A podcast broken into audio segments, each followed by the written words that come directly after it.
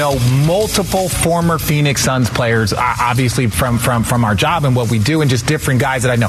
None of none of this surprised any of them. When the story came out from Baxter Holmes, it was like, oh yeah, that sounds about right. Or I would hear stories before this. So there, there, in my opinion, there probably should have been more players speaking up, not just the employees. And I I know that this included players, and I know there wasn't a ton of players that that that put their like names and and, ideas behind it, but I know that there were a ton of players that had experiences. These are just the things that show up in the report. They didn't get everything in the report. They just got what people were willing to tell them because I know that there was so much more. I do not believe that Robert Sarver should be uh, running an NBA team. That's just the that's just the NBA fact. I'm from Phoenix. I know what he's accomplished there. I know that there's not a lot of love lost there from what he's done over the past 15, 20 years from owning the team. Richard Jefferson, former NBA player, now uh, with ESPN on NBA Today, brings up an interesting point and also an, uh, another way to, to look at this whole situation with Robert Sarver suspended for a mm-hmm. year, no contact once a new alternate gover- governor is appointed for that year long suspension. Uh, the role of the players. We know there were 320 interviews conducted. Uh, and you know a lot of them former employees, current employees. We don't know how many of those were players, right? Uh, current or uh, past players. We do know a couple of past players have gone on record. Um, well, sort of. Jamal Crawford tweeted out yesterday, Sterling 2.0. That's not an accurate take, I don't think. Uh, I've Crawford, seen this movie before. Jam- uh, Jamal Crawford played mm-hmm. played here. Mm-hmm. Um, Matt Barnes was the other one who, um, you know, on a, on a radio interview um, on NB- Sirius XM NBA radio said uh, he believes that he should be removed. That mm-hmm. this was an opportunity that the league missed but didn't go into any detail. Matt Barnes is yeah. another guy for a short time who wore the Phoenix Suns uniform uh, under the ownership of Robert Sarver. Yeah, the, yes, exactly, all of that. So, so there's a lot of people ripping the NBA because the NBA people viewed them as being different than the NFL, and and in some ways they were because Adam Silver didn't have to release the report. Roger Goodell certainly wouldn't release a report and make it available to everybody online. But the bottom line is the NBA in what they want to be and how they want to be different from the NFL, uh, this is a big fail for them, in at least in the way it's being perceived. Um, so I think, but I think it's also very, very clear what we talked about earlier. Actually, going in and making a guy sell a franchise, taking a team away from somebody for the for being a boor, for being a jerk, for all that kind of stuff. It's it's not as easy as it sounds. It's very complicated, especially when you have when you're dealing with very prominent uh, qualified attorneys. Mm-hmm. Then they start dragging the whole league in, into court, and then that's that's something that member partners and owners don't have a lot of appetite for. Now, I'm told the NBA Players Association may do something, may take a stand, may say something, may urge something. I don't know what it would look like. But that that to me seems to be one of the next steps that we're going to find out in the next 36 hours, maybe, or maybe bleeding into training camp. Exactly what do the NBA players have to say about this, and how do they want to handle this? Do you expect to hear anything from any Suns players well, or Mercury players? Now let's this now let now let's get local with this. So the Suns report to training camp when, Vinny? 12 days? Uh, uh, media day September 26th, okay. 12 days from now. Okay, 12 days from now. So players are obviously going to be asked about this and and if we've learned anything,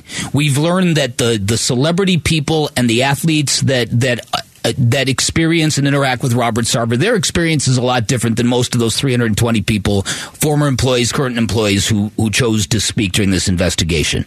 So it, the question becomes, do those players look at this, read the report, and feel the, the outrage, the indignation? Do, enough, do, does it compel them? Does it move them to say, we're not standing for this? Because when it's Donald Sterling and he's doubling down on his racism and it's caught on tape, in a league that is 80% black. 73. 73% black. Well, that that's going to rally a league to say, uh-uh, we're not we're we're not stepping on the court ever again for that man. When it's this, is it a, is it incumbent on the players to have to take a stand on behalf of employees in a workplace that's toxic culture? Such a hard question to answer because it, it is it's based on your own personal experience. And you know, during this whole investigation, people wondered, you know, are, will players stand? And and the play, the current players, since this investigation started, have been in, su- in support of Robert Sarver. A lot of them have said, no, this this has not been my experience. But um, all organizations do this. They create this and this might be a harsh word, they create this mirage of togetherness. Like everybody in the organization is treated the same. They're all equals. They all play on the same team. That's a that's a fairy tale. Mm-hmm. It's just not. The experience of somebody working in the business office in an organization, any NBA team, is much different from a player who wears the uniform and is making $25 million a year. It just is. I'm not saying it's right, right. but it is. Uh, but back to your point, you know, do players stand up and support? Um, I, I think that would be more apt to happen had the NBA gone lighter on, on a punishment or just foregone a punishment for Robert Sarver at all in conclusion of this. Yeah. And, and, and, and well, I know everybody, you know, there's a lot of people that are out for blood. Take the team away, take the team away. I mean, a year away from a, from an entity that you own and a 10 million, the maximum fine, it's not nothing. Is it enough? That's for individuals to decide. Uh, but it's not nothing. No, uh, okay, uh, yeah, I'll give you that. I, will also say this: that when when all this first dropped, and and Robert Sarver either solicited uh, endorsements of others or these others just willingly gave them, and I'm talking about Larry Fitzgerald, I'm talking about James Jones, I'm talking about any member of any other of those owner members. Uh, Robert Sarver was denying most of this stuff at that point in time. Mm-hmm. And and this investigation l- lays that bare. So if you're a basketball player, I don't think you can hide on the oh well he's good to me excuse. Yeah. Because that there's that's a substantial amount of people negatively affected Mm-hmm. Right. So you can't just, I, I, don't think you can just look at it and go, well, that's nothing. That does, he's, he's been good to me. I don't believe that's him because that is him. Well, in Sarver's statement, he says, I take full responsibility for what I've done. Mm-hmm. When, of course, in the previous sentence, he says, I disagree with some of the particulars of the NBA. Right. But, and the initial right. statement from November was that story is inaccurate and misleading. Right. And blamed it on a former disgruntled coach. Yes. Yes. That, so, right. So, exactly. You're not so, taking responsibility. No, no, exactly. And so, so so then it becomes a matter of who is this talking to? How does this speak to the key people involved, and and do they have the obligation? I listen. That that's why people are disappointed in what the NBA did because it shouldn't be on the players to have to discipline an owner but that's the case. And then you got a guy like Chris Paul who's got great insight into this. He's he he he played for George Shinn. I forgot about that. Oh wow, that's right. The old Charlotte owner, um, he, and then of course his experience with Donald Sterling. Um, he, he, was part of a, a, a, crew that affected change, but that was different. As Vinny pointed out, that was they didn't come in and say Donald, you have to sell the team. They said Donald, you're banned for life, and then Donald's wife said, okay, I'm going to sell the team. Yeah, it was like Richard out. Nixon resigning exactly. before he can get impeached. Exactly. So it's uh, it's not over. The story is not over yet. No, it's it's not over. But I also, I, I, I mean, fast forward to September 26th, the players to a person are going to be asked about this. The coaching staff, the front office are going to be asked about this, and mm-hmm. I, I think you're going to hear very uh, uniform, supportive uh, type of type of answer from from pretty much all of them. I, am not sure. I, no? I, am not sure because, like I said, I don't know if there's some moving pieces. I don't know if the NBA Players Association is going to make some sort of statement that will precede this. I, I'm not sure. Well, maybe that's some of the information that comes out is yeah. is that there were former players who were, uh, but it wasn't in the report. I mean, there was nothing damning from a from a re- well, player in the report. There was there was one thing when he went around in the weight room, and I know I'm not supposed to get into some of the words that are used in the report, that but when true. he asked people about their parts and what they do and with that them, was yeah, that was players, and that in was the weight room. that was out in the That's Baxter Holmes report yep. too, yes. from, from last November. So so we can't even though the employees, you know, in the front office, the everyday folks are seemingly yeah. more impacted than the players. The players and, saw this too. Yeah. Yeah. And there's incidents too about him at talking about others, players, significant others. Now you got a yes. guy like Devin Booker who's in a deep love relationship. Maybe his mindset about all this has changed. So who knows? Yeah. Well, We're going to see. We're going to we'll have uh, more on this as the, uh, as the morning goes on. Coming up next, the Cardinals were not buckled down or dialed in in week one. Can they turn it on for week two? And could their season depend on it? We'll get into that and more next. Bickley and Marotta Mornings, 98.7 FM, Arizona Sports Station. 98.7 FM, Arizona's sports station. Dan Bickley and Vince Marotta. Bickley and Marotta Mornings.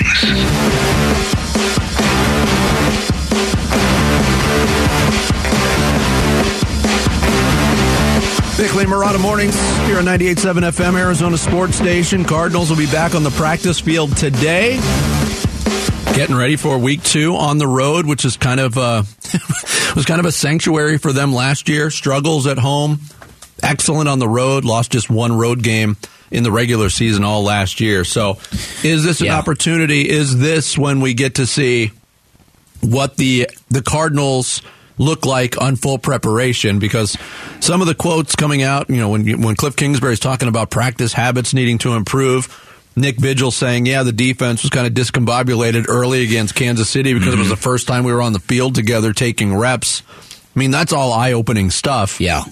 The wake up call phrase has been used a lot in, in the aftermath of that game.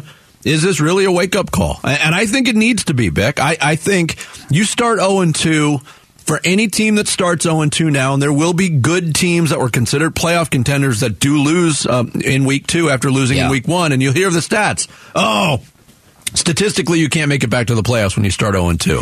Right. That, that, that makes this game uh, very very big against the Raiders and and we and I'm really looking uh, to see how this offense is going to deal with what is a very very good Raiders pass rush. Obviously, you've got a couple of guys on the edge. Uh, they're very good at what they do and on top of it all, you've got Chandler Jones and and and the motivation he is going to feel will be not unlike what he felt in week one against Tennessee last year when he had five sacks in that opening game. Um, so I, so I think it's going to bring the best out of him. And, and I think Kyler Murray's well aware of that. And so I, I hope that they can piece together and put together a game where the offense looks, you know, competent, good, uh, maybe even lethal. Uh, because here's what I fear. I do I do fear something you brought up earlier is, you know, I, I, was in Los Angeles for that playoff game. Everybody else saw it on television. One of the most alarming things was how little belief the team had when they took the field. You could see it. It was mm-hmm. it was they were wearing it. And it and it manifested itself in a terrible performance and they made it look a little better after the game was out of reach, but at the beginning it was frightening how unprepared and out of sorts the Cardinals were. Mm-hmm. They weren't much better last week. So, eh, so you wonder about the belief of it all, the belief in it all, and look, and that's what I worry about because if you don't, if you go to uh, Nevada, if you go to Vegas and fail, how much confidence are you going to have facing that Rams team in Week Three?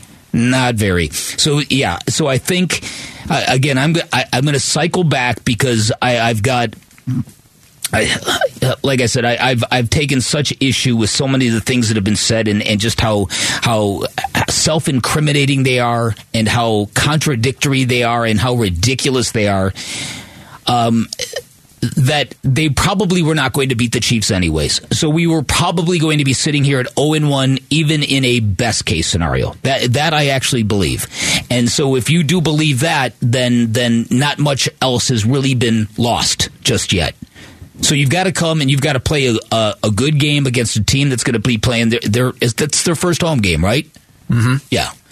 So it's and I, and I, think that environment is going to be it's well, it's pretty electric, and also a team that lost its first game, and a team, and a team that, that has expectations mm-hmm. heaped on it in a very tough division, and a, and, uh, and, a team that lost to probably a better, more talented team in Week One. There are similarities here. This is a big game for both of is. these teams, and Kansas City's got some weapons. They don't have a wide receiver who's better than Davante Adams. Look, the way Kansas City structured the offense, and people wondered what is this going to look like without Tyreek Hill it looked a lot different. There wasn't a lot of long passes, a lot of big explosive plays. There was a lot of underneath. I mean, five touchdown passes for Patrick Mahomes. I think they were all you know, less than seven yards on the day. So it wasn't like an aerial circus.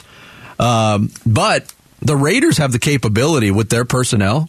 Derek Carr, some people love him, some people not big fans of him but he can put up numbers. You have Davante Adams, the best receiver in football. You've got Hunter Renfrow. You got uh, you got Waller at tight end.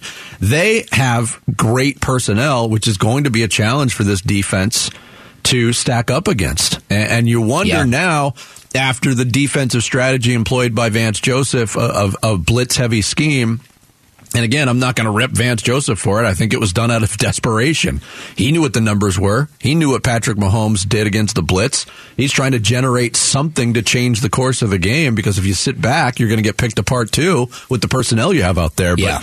But uh, I'm wondering if that's going to be the strategy again this week to try to generate pressure on Derek Carr with uh, the the steady blitz and what that means for this defense. And and again, let's let's the what the other thing that you could hope for, and even though the playoff game to Los Angeles against Los Angeles is kind of the outlier, is this team for much of last year played very well on the road, and and I don't know whether that was coincidence or whether there's reasons for that because you go into hostile stadiums, you can feel that energy and that energy is probably more conducive to an athlete than the energy currently at State Farm Stadium, which is just a little weird mix of of you know uh, bipartisan fans, if you will. So um, so maybe maybe uh, all the things that go into being on the road finally can get this team to lock in.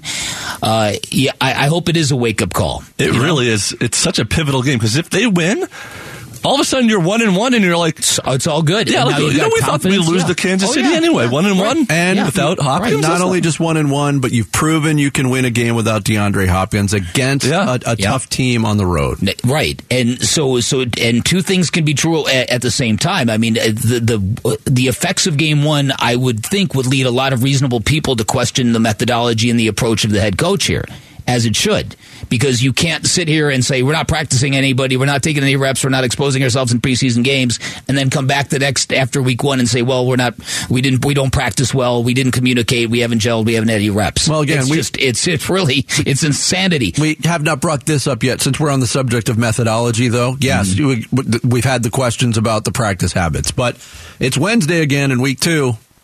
Any news of veteran cornerbacks being contacted or targeted by the Cardinals to come in and, and maybe help out? I haven't heard any. Have you? No, no. They're, come on, man. They're waiting on Trayvon Mullen, man. He's the answer.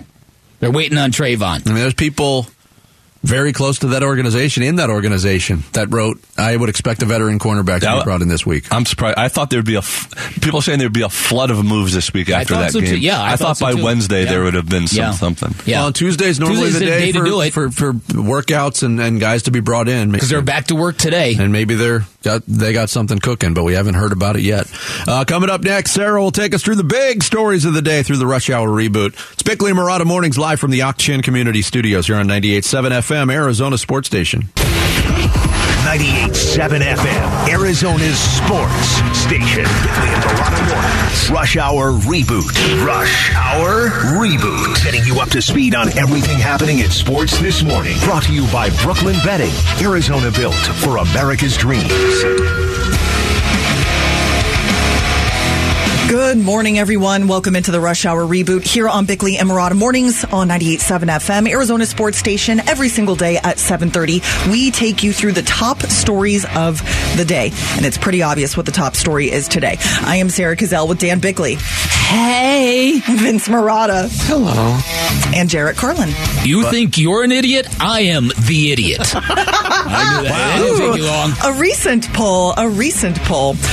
All right, as I alluded to, the top top story of the day, pretty obvious here in the Valley. The news came down during yesterday's show, but of course, we'll be talking about it all day today and moving forward. It's the NBA's suspension of Suns and Mercury owner Robert Sarver, a one year suspension and a $10 million fine as the result of a 10 month investigation into Sarver and the Suns' workplace culture. I think it's important to note that this investigation uh, was sparked by an ESPN report by Baxter Holmes um, last November. So that is when the investigation began. A 43 page report uh, came out of this New York City law firm hired to investigate the, the workplace culture. It lists instances of racist and sexist language used by Robert Sarver dating back to 2004, which was his first year as Suns owner, um, inappropriate physical conduct with male employees, uh, treating female employees unequally, um, remarking on their bodies, etc. Just a lot of inappropriate workplace culture, uh, workplace behavior, I should say. Now, here's ESPN's Adrian Wojnarowski on Sports Center yesterday, uh, reporting on the news, reacting to the news, and saying that Robert Sarver was not exactly accepting of this punishment that was handed down to him. And both Baxter Holmes and I were told, you know, that Sarver was not accepting of that penalty, while many others look and feel like he's fortunate to have not lost the team or be in position uh, for a vote to lose the team. You know, that Sarver was difficult and talks were acrimonious between the league and Sarver uh, about either voluntarily stepping away or now uh, being suspended for the year uh, by the NBA. Uh, you know, certainly, I think there's there'll be more on this story as, as time goes on. I think there'll still be more reporting to be done. Okay, so first, before we get into more specifics, uh, we were reacting to this news as it came down at the end of yesterday's show. But now that you've had about 24 hours to sit and reflect on it, just your overall thoughts to what you have learned in this report. Yeah, I think that um, a, a, lot of different things here. I think when you look at the the effect on the basketball team, I think there's a lot of interesting pieces going forward. You had mentioned in that uh, the Adrian Wojnarowski report report that Robert Sarver went kicking and screaming into this punishment. I'm not sure what I think about that. I had a source who who, who doubts that, who thinks hmm. that that the NBA sort of fed that to Adrian because they want to look like, well, look, we tried and we had to fight this battle. I take really? what I take away from this, and I'm not saying that's true because I do think it it it does sound like something Robert Sarver would do, and I think it reveals how how solid he felt in his legal position. And okay. I think I think that's the bottom line for me. I think the NBA looked at what this was, this legal battle, and what it would look like and what it would sound like, and I think they said, "We're not going to win this." Yeah, I mean, hmm. what Woj reported on that soundbite there's, and again, it's a statement. It's it's highly crafted. I get it. It was not consistent with the statement that was released on, on Robert Sarver's letterhead. Yeah. Um, what did I learn? Oh, I don't know if I learned. I learned Baxter Holmes' initial report was pretty spot on. Yeah. Yeah, right. because there were times where I was reading the 43 page report yesterday and I'm like, yep, I knew that, we, I knew that, knew mm-hmm. that, knew that. And actually, in, in some cases, with more detail yeah. than what was reported. And that came out in November. I was told that that report was ready to go the previous summer when the Suns were making their run to the finals. Yeah. And, and they held off on it and, and, added some things to it. So that was very well researched, obviously. But the, uh, the idea of taking full accountability, everybody wants to believe in that. Everybody wants to believe in his apology, but there is just like we pointed out, his initial reaction to this story that was substantiated by the NBA's investigation was one of, "Hey, that's that's misleading. That's not true. I'm yes. I'm the victim of an agenda right. from Earl Watson." And I, I, that that to me is is kind of stuck in my craw because it it's it doesn't sound like that. But again, do you expect a 60 year old near billionaire to change? Well, that leads into my next question we assume that he is not going to be forced to sell, at least not at this point. So he has a one year suspension. He will have to pay a $10 million fine, which uh, that is 1.25% of his $800 million net worth. So a nice well, little slap on the wrist. You know, then let me just add this: if you're if the Suns continue to appreciate in value the way they have the last four yeah. years, they've increased in value hundred million dollars every year. His stake is thirty five percent. So if growth remains constant, his stake in the Suns will grow by thirty five million dollars in a time period in which he is gone and fined ten million dollars. Yeah. Okay. So, so he's going to make money there? on his investment. Yeah. That, that's why people look at this and go, "That's not. There's where's the penalty? Where's, yeah. where's the beef?" So the question question is Do you think that Robert Sarver will return from his one year suspension and just try to move forward like nothing has happened? Or do you think he will consider selling the team or stepping back? Will anything change in a year, is what I'm asking. I think I there's know. there's three possible outcomes here. You you hit on a couple. The one thing that will not happen, that I'm convinced that, that will not happen, is Robert Sarver will go away for a year, come back, take over the day to day operations, and be exactly the same person he was. I don't think there's any chance that will happen. Now, is there a chance that Robert Sarver says, You're not going to force this on me? I'm, I'm going to walk away. I'm going to tap out. Uh, yeah, there's a chance that happens. I think. Is there a chance that Robert Sarver does look in the mirror and and takes this year to, it, as his statement said, to grow and to learn uh, and apply those to a better workplace? Yeah, I think there's a chance that happens. But how big of a chance? Because after that, 18 years of this behavior, now he's going to start thinking all, about what it means look, to be a good person. I I, I understand. Uh, there, there's a reason why the saying "a leopard can't change his spots" is a saying. Is a saying because yeah. it it's at a certain point in life, it's very hard to change. I and, uh, it, and for for some people, it's damn well, impossible. There could be there could be now a series of civil lawsuits filed by oh, some sure. of these victims. There could be the NBA Players Association could get involved. We still don't know how the Suns. I, I, would love to hear Diana Taurasi's thought on this, mm-hmm. as as the grossest parts of of that investigation tend to kind of be among female based employees traumatized by their experience. Mm-hmm. I, that, that's who I feel really sorry for because I, they felt compelled and they felt comfortable that the NBA was going to do what they perceived to be the right thing. Right. And they're they're just so so they're traumatized well, all over again. Sure. And generally speaking, when people speak up on a matter similar to this, yeah, they're doing it so it doesn't happen to anybody else. Right. Yeah. That's and true. They, they can't feel satisfied with this outcome that anyone on else that on that front. Protected yeah. from this, yeah. Okay, so that, that leads to my final question for the Rush Hour reboot. Sticking uh, with this topic, stop sneezing into your arm, Jared. Sorry, it's into Sorry, his arm, not all over the board. Uh, no, he was actually doing the right thing. I just thought I'd. The NBA likes to fancy itself the most progressive, the most inclusive league of the four main North American sports leagues. Does this ruling, again, one year suspension, $10 million fine, at this point, no push for Sarver to sell the team, does that change your opinion of the NBA as a whole and how it's handled this? Not really. I mean, I, it gets held up against the NFL, and I think it's certainly a more uh, you know smooth operation than what the NFL's got going on. This would have taken six low years bar. for them. Low bar, very low bar. I, I don't know if it changes anything, honestly. Yeah, like I said, I think I think putting the report online is something the NFL wouldn't do. I, I don't think Adam Silver is happy with the resolution of this. My gut feeling, from what I've been told, um, does he not have the power to do more then? Or does well, that have to lie within it, the owners? Again, it has to lie within the owners, it, right? And then and then you have to then you have to look at what that court case would look like, and and if his it does keep going back to if, that, if they think if they think his lawyers can say there's no intent here, he's just saying these terrible things because that's what he does, and and then then you got to start parsing other quotes from other owners over the course of time, and now you bring in all those people. The NBA might be looking at this from a pragmatic sense and saying, yeah, they're they're, they're the way they're going to spin this is going to create a lot of head- headaches for us. How are the Suns fans supposed to feel good about Ooh, the Suns right that's now? Now, see, there's there's a question. I think the Suns fans are going to take solace in the basketball team if they can. Um, it'll be, you know, it's a lot can change in a year away. Yes. A, it, if you know, who knows? Who knows?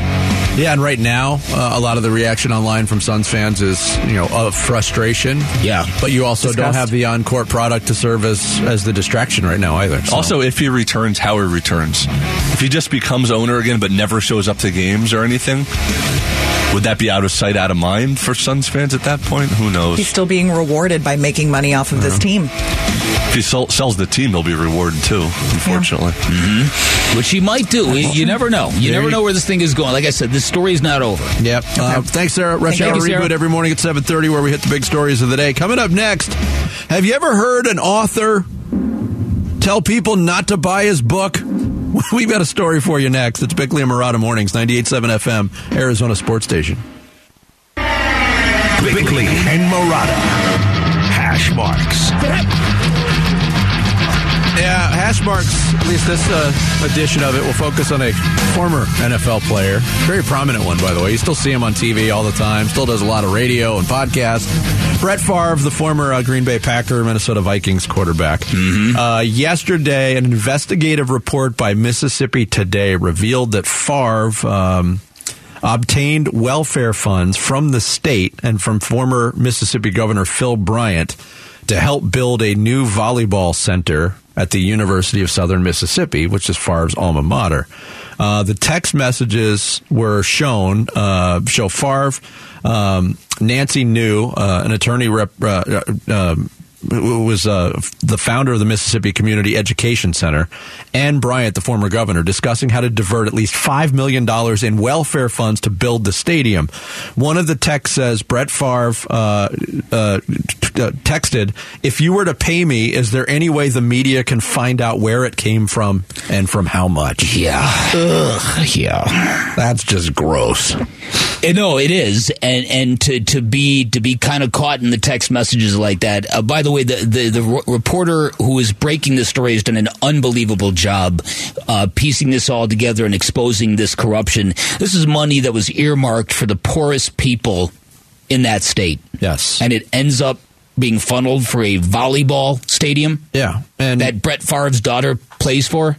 Favre had also been commissioned and paid 1.1 million dollars in 2017 and 2018 to promote a state poverty fighting initiative. He had to pay back five hundred, uh, six hundred thousand dollars of it because he never gave the speeches he was paid to give.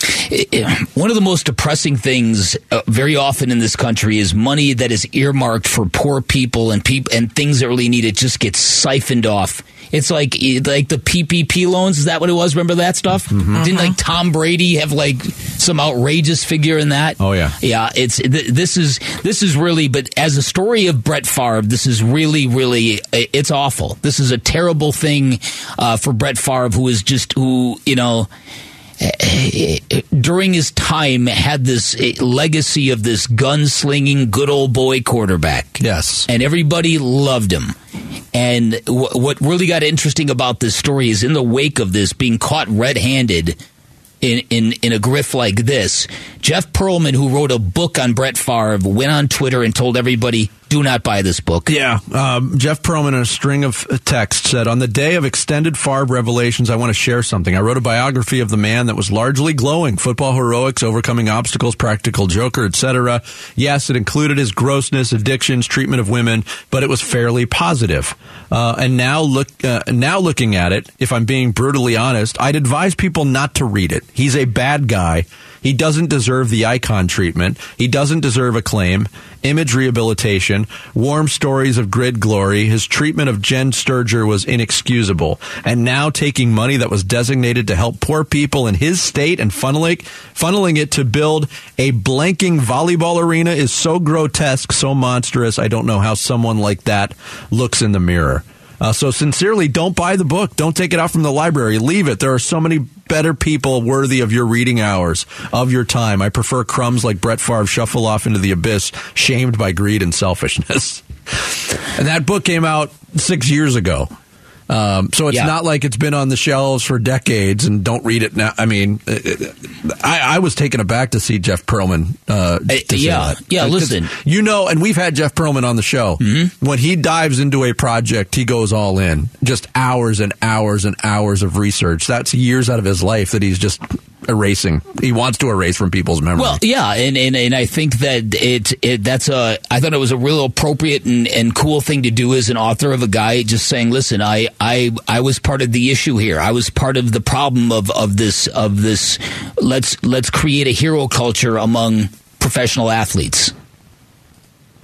Yeah, I mean, if you're a sports fan uh, and you root for for players, chances are during your your time as a sports fan You've put support and rooted for some pretty horrible people. Yeah, yeah, right. And so uh, we had mentioned earlier. You remember Jenn Sterger, the, the, who rose to prominence as at a Florida State game. You remember that? Was yep. wasn't Brent Musburger like yes. leering at her, yeah. drooling the on the microphone? right. Yeah, right. and then Talked she about how the enrollment just increased at Florida State. Yeah, um, because of because of her. And, and then and became there was a time when Brett Favre, how, how, do they say it? Slid into her DMs. Is that what she did, Sarah? Uh, yes, it was her. It was her text messages. Yeah. He got got her number from someone in the Jets That's- organization. She did not contact him, by the way, is a detail that I feel like a lot of people have lost since that happened in 2010 or since we learned about it in 2010. He contacted her. And because she resisted his advances, which included lewd pictures, she lost her job with the New She York She lost Jets. her job. It- uh, she uh, she put forth a Twitter thread that was just it was so compelling and and so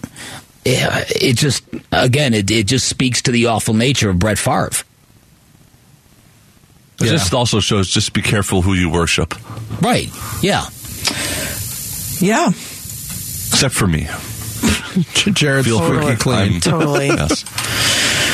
Yeah, I'm just reading the text thread now. If you were to pay me, is there any way uh, the media can find out where it came from and how much? No, we've never had that information publicized. I understand you being uneasy about that, though. Let's see what happens on Monday with the conversation with some of the folks at Southern. Maybe it'll click with them, hopefully. Okay, thanks.